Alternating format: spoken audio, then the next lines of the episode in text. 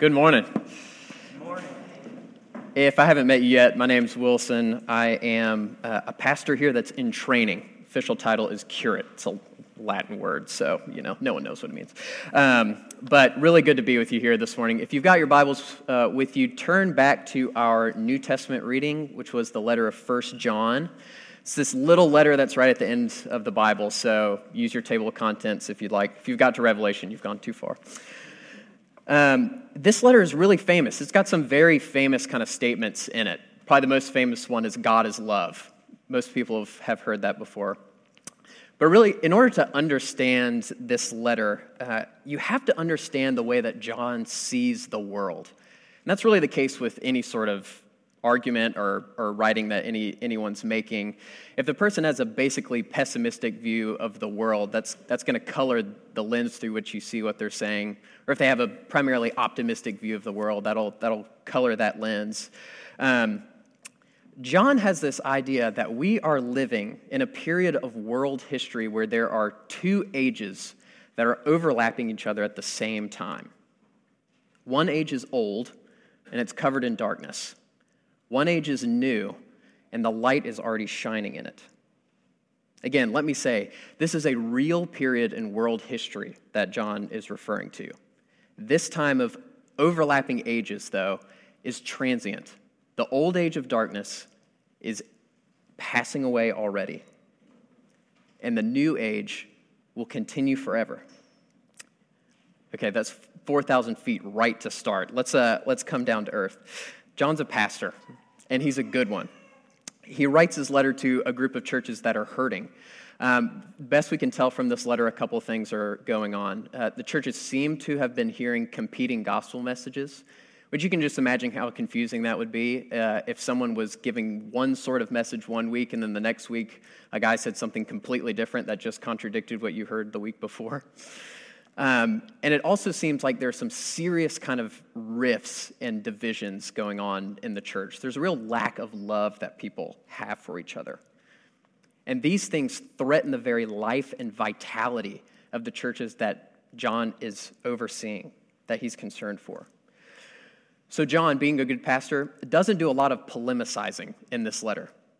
Instead, he pushes his people back into love for each other obedience to God, and faith. Now, at what point do we not need to hear a message like that? Our issues may be really different, so we hear consistent good preaching every week, hopefully including this one. Um, from what I can tell, this, this church, I've been here about four months, uh, four or five months, and from what I can tell already, this church really loves each other. Um, but I don't think anyone needs convincing that the darkness is rumbling overhead. Sometimes it does not feel like the darkness is passing away. Sometimes it feels like the world is absolutely awash in darkness. And John's message here refreshes and restores. I, I love the way that the Apostle John writes. This is the same John that wrote the Gospel of John. Um, it's, I've always loved it. it it's also very frustrating for uh, trying to structure a sermon because John is not linear. Um, he's more like a potter at a wheel. Like his argument sort of comes around and around, and he's shaping this piece of art for you. And what he's shaping today in this passage that we just read is this foundational principle of love. And he's pushing us back onto it. The darkness is not the end of the story, the light already shines. The light of Christ has broken into the world. And what does that mean? It means we fall back on the foundation of love. So there are three features of this I'm going to sketch out. Uh, and I'm going to follow John, so it's not going to be exactly like step one, two, three, but we're at the potter's wheel. We're going to sh- kind of shape something today. We're going to shape a picture of what it looks like to fall back on the foundations of love. So, three things are this first, love one another. Second, rest assured in God's love. And third, channel your love in the right direction. So, love one another, rest assured in the love of God, and channel your love rightly. Okay, first, love one another. Uh, okay, this is, this is so painfully obvious, right? It's so inoffensive sounding to our ears that you might wonder uh, what we even have to really say about it. Like, no one's going to get mad that we're in here talking about loving each other today. Um, but this commandment to love one another, though it's so familiar, has a fullness that has been lost. And that fullness is Christ. Okay, let me explain. Look, look back at verses 7 through 8.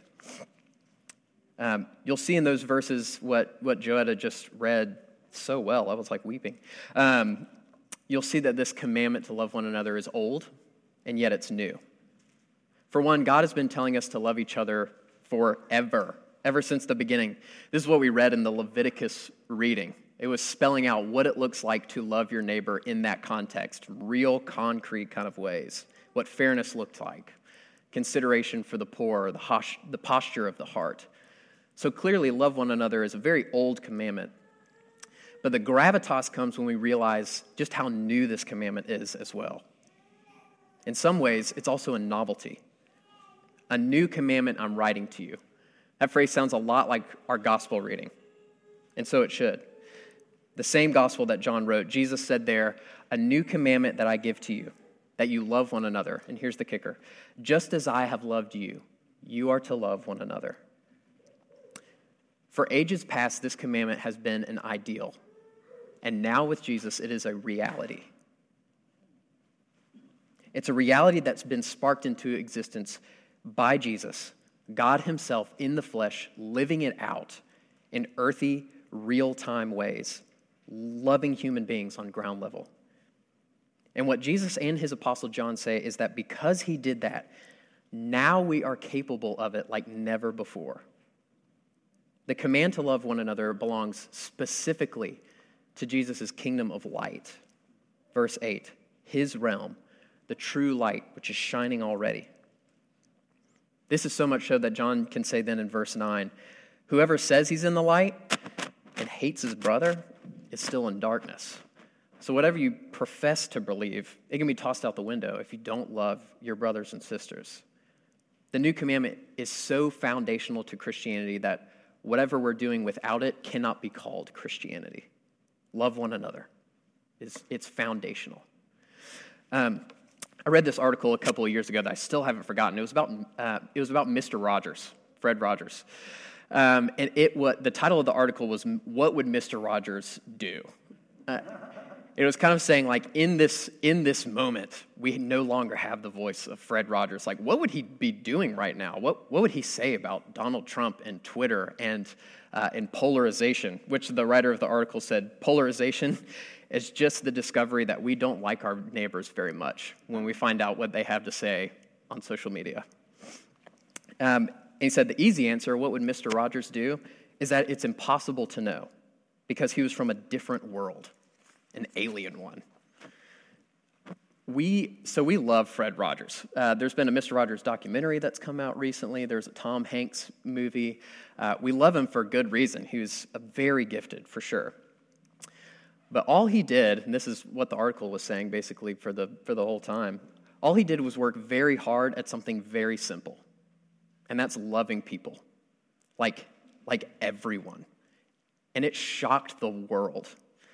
So I got, I've got to read you just one more, one more part of this. Um, the, the writer of the article said in his friendship with Fred Rogers, he only heard him really talk about politics once. It was in an email, and it was right after the, the big um, Clinton impeachment and the scandal of all of that. Um, and so let me just read you the email that, that Fred Rogers wrote.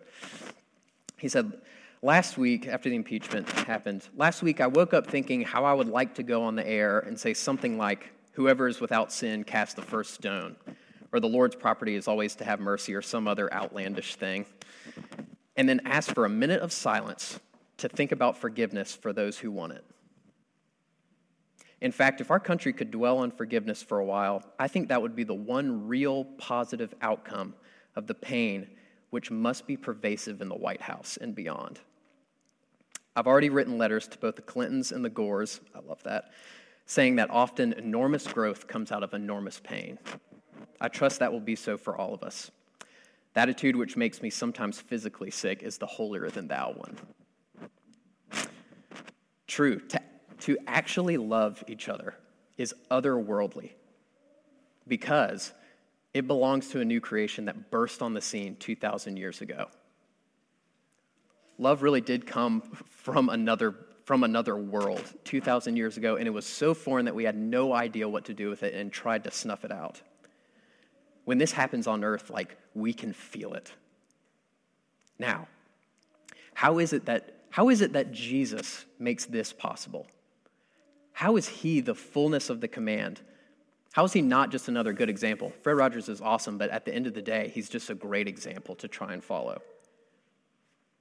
How is Jesus not just a, he's a great example, follow him. If, if that works for you, that's great, but there are other good ways to live too.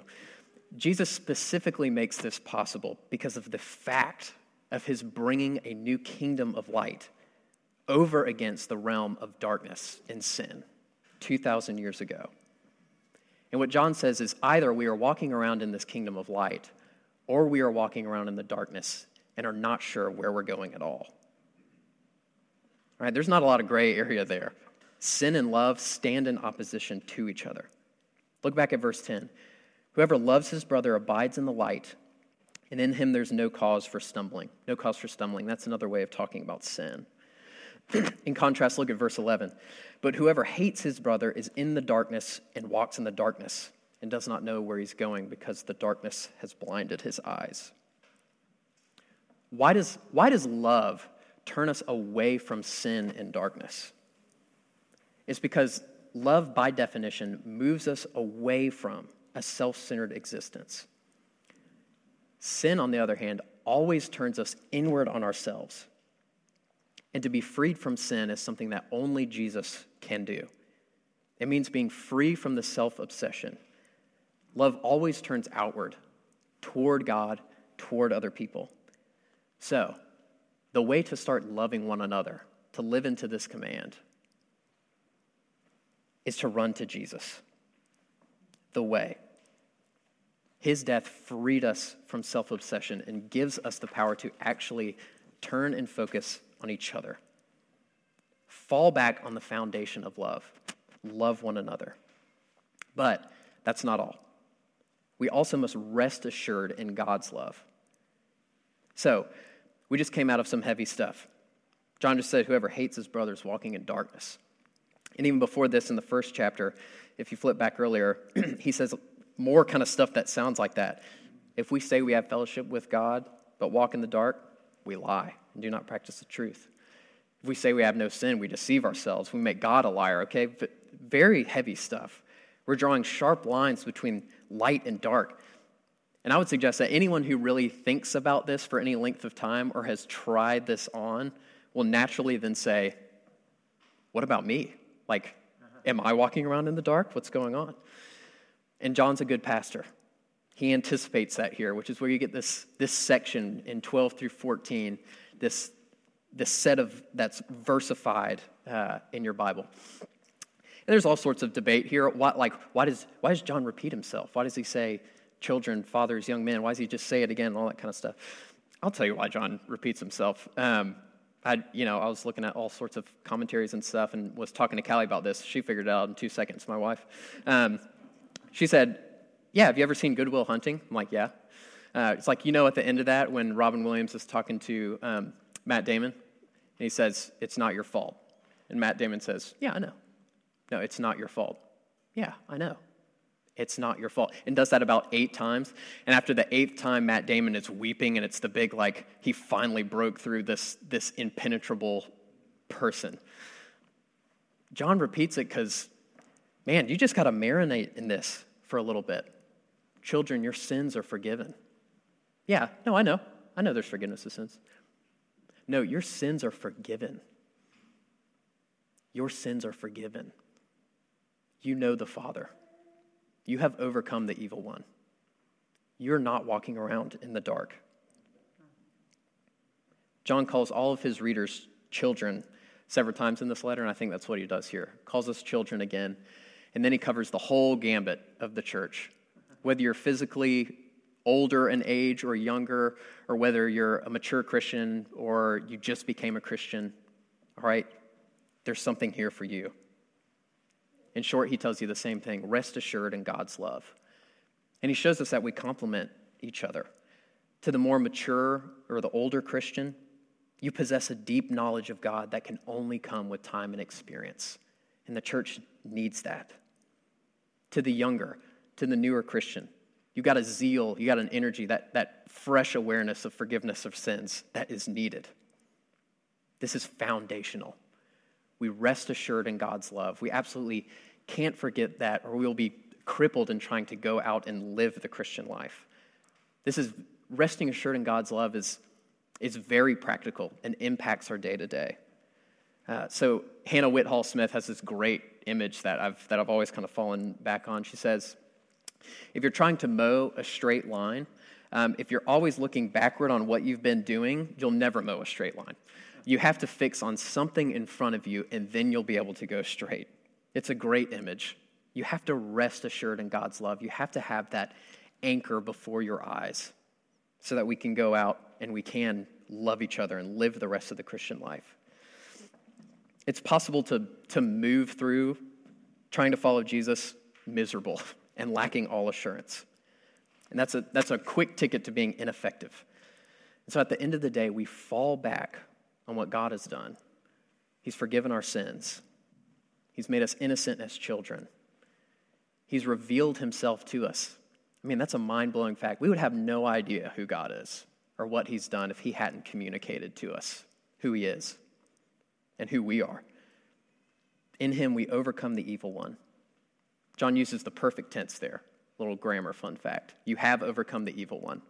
There's a daily fight going on, but the verdict isn't really up for grabs. It's done. In Christ, it is finished. Fall back on the foundation of love. Love one another. Rest assured in God's love. And now, follow John and fill out the rest of the picture. Human beings love, it's what we do and we channel that love towards something, and it drives us with all the force and energy of life day in and day out. There's a great book that I love that's called You Are What You Love. Buy it if you want, it's really helpful, but the money's in the title right there. You are what you love. the key then is to channel our love in the right direction. And this is the last kind of feature we'll look at. Verse 15. Do not love the world or the things in the world. If anyone loves the world, the love of the Father is not in him. Now, John is not suddenly contradicting the sort of things that are all over the rest of the Bible. Right? His own gospel that he wrote said, For God so loved the world. This is not a new topic. Um, remember, John doesn't think in a, or doesn't write in a linear sort of fashion. We're actually coming back to this idea that sin and love are in opposition to each other. Do not love the world or the things in the world.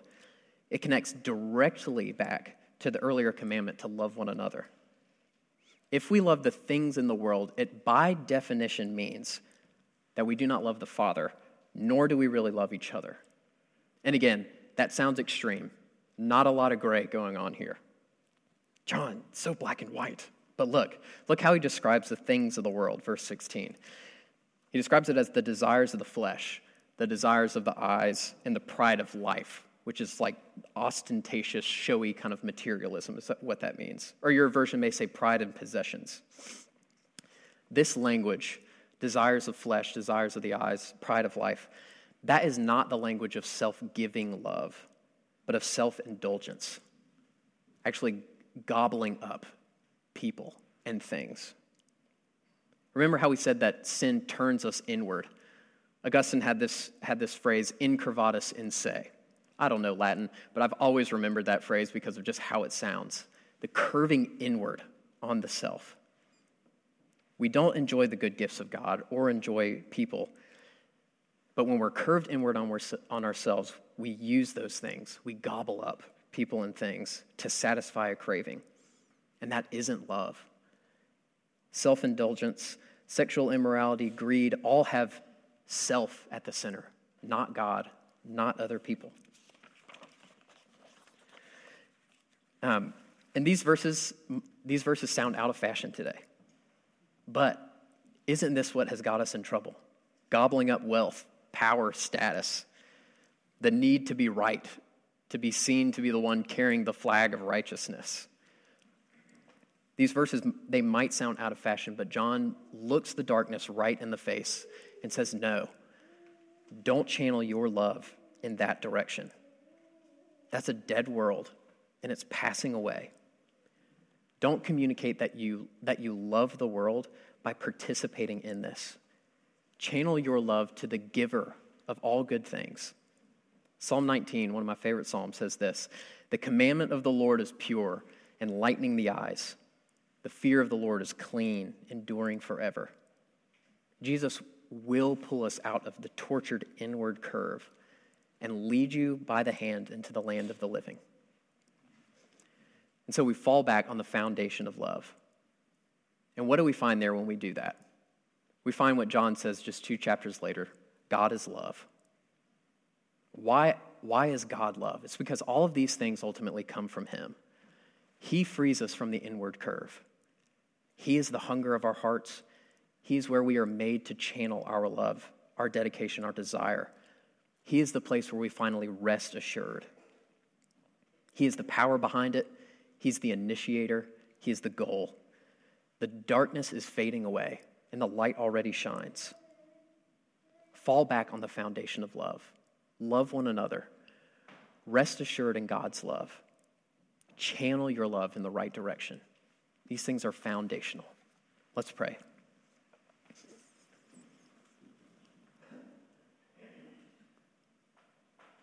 Heavenly Father, you are, you are love. Lord, I pray that you would lift up Jesus. I pray that we would see him. I pray that you would capture our hearts again and help us fall back on this foundation that you've given us. You are so good. In Jesus' name, amen.